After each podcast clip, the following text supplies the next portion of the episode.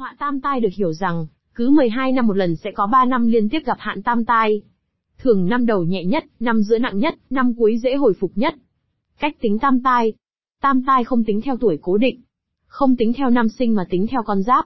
Theo đó, tuổi Dần, Ngọ, Tuất gặp Hạn Tam Tai vào năm Thân, Dậu, Tuất, ví dụ một chín tám sáu một chín chín không một chín chín bốn gặp Hạn Tam Tai trong ba năm hai không một sáu hai không một bảy hai không một tám, đã qua rồi vận thế sắp được hoàn trả.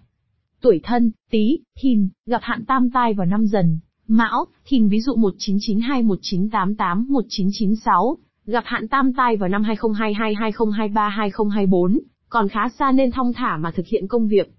Tuổi Tỵ, Dậu, Sửu gặp Hạn Tam Tai vào năm Hợi, Tý, Sửu, ví dụ một chín tám chín một chín chín ba một chín chín bảy, gặp Hạn Tam Tai vào năm hai không một chín hai không hai không hai không hai một, hạn đã ở cận kề trước mặt. Giờ là lúc chuẩn bị cho vận hạn sắp quấn thân.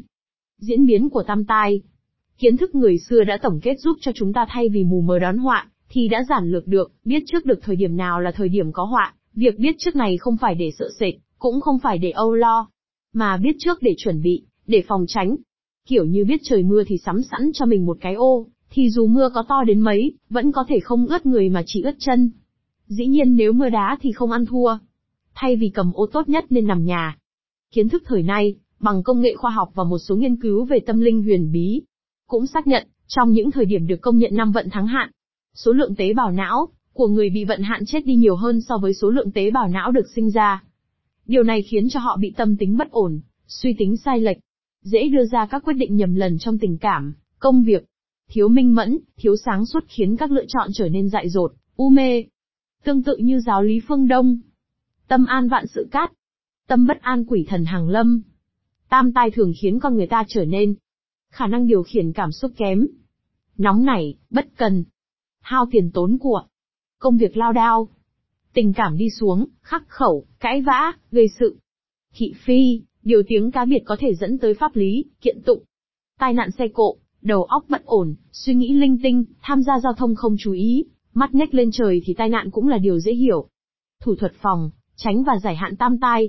Tam tai thường chủ yếu đánh vào vấn đề tài chính, công việc, rất ít khi ảnh hưởng tới chuyện tình cảm, gia đình. Về cơ bản mỗi năm tam tai có một loại hạn riêng, và nếu chuẩn bị tốt cho việc đón nhận hạn thì có thể giảm thiểu được sự ảnh hưởng. Năm đầu tam tai, tuyệt đối không nên khởi sự công việc mới. Khởi sự công việc mới rất dễ thua lỗ, dễ ảnh hưởng. Chỉ nên làm những công việc đã cũ, phát triển mở rộng những cái đã quen thuộc. Ví dụ, nếu bạn tuổi một nghìn chín trăm chín mươi ba, chưa bao giờ kinh doanh quần áo, trong năm hai không một chín, năm hạn đầu tiên, tuyệt đối không nên khởi sự kinh doanh quần áo, không nên góp vốn, không nên mở cửa hàng, cũng không nên hợp tác làm cổ đông trong lĩnh vực quần áo. Nhưng nếu giả sử bạn đã từng kinh doanh quần áo từ vài năm trước chẳng hạn, đây sẽ được tính là công việc đã cũ. Khi đó dù đã tạm ngừng, lâu lắm không buôn bán thì vẫn có thể bắt đầu lại trong năm đầu của tam tai. Năm thứ hai của tam tai, năm hạn nặng nhất trong hạn tam tai, năm này không nên tạm dừng công việc đang làm. Vì nếu dừng thì không làm tiếp tục được. Lại nói bạn đang có một cửa hàng quần áo. Bạn đóng cửa tạm thời sửa chữa hoặc thay đổi mặt bằng mới. Đây là lúc tạm dừng công việc. Khi đấy dù có sửa xong xuôi, vận thế cũng sẽ khiến bạn khó có thể bán hàng lại được. Dù có bán thì khách hàng cũng giảm, đầu vào đầu ra bị kém, thua lỗ triền miên. Năm thứ hai của tam tai ảnh hưởng rất nặng đến những cá nhân mà công việc thiếu tính chất liên tục, nhiều tính chất thời vụ.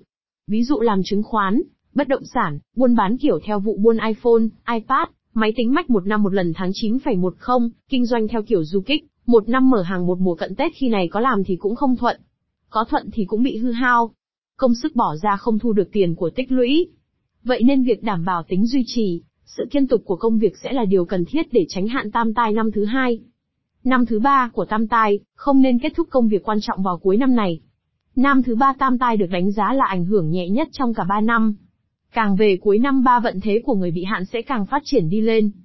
Việc không nên kết thúc công việc quan trọng mang hàm ý sau, ví dụ giả sử đang đầu tư bất động sản, không nên bán đất, chốt lời vào trong năm hạn thứ ba này.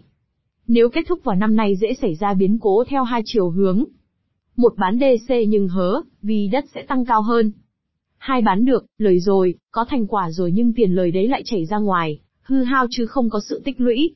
Mỗi một năm tam tai xấu một kiểu riêng. Việc biết trước kiểu xấu giúp người bị hạn tránh được ảnh hưởng ở mức tối đa.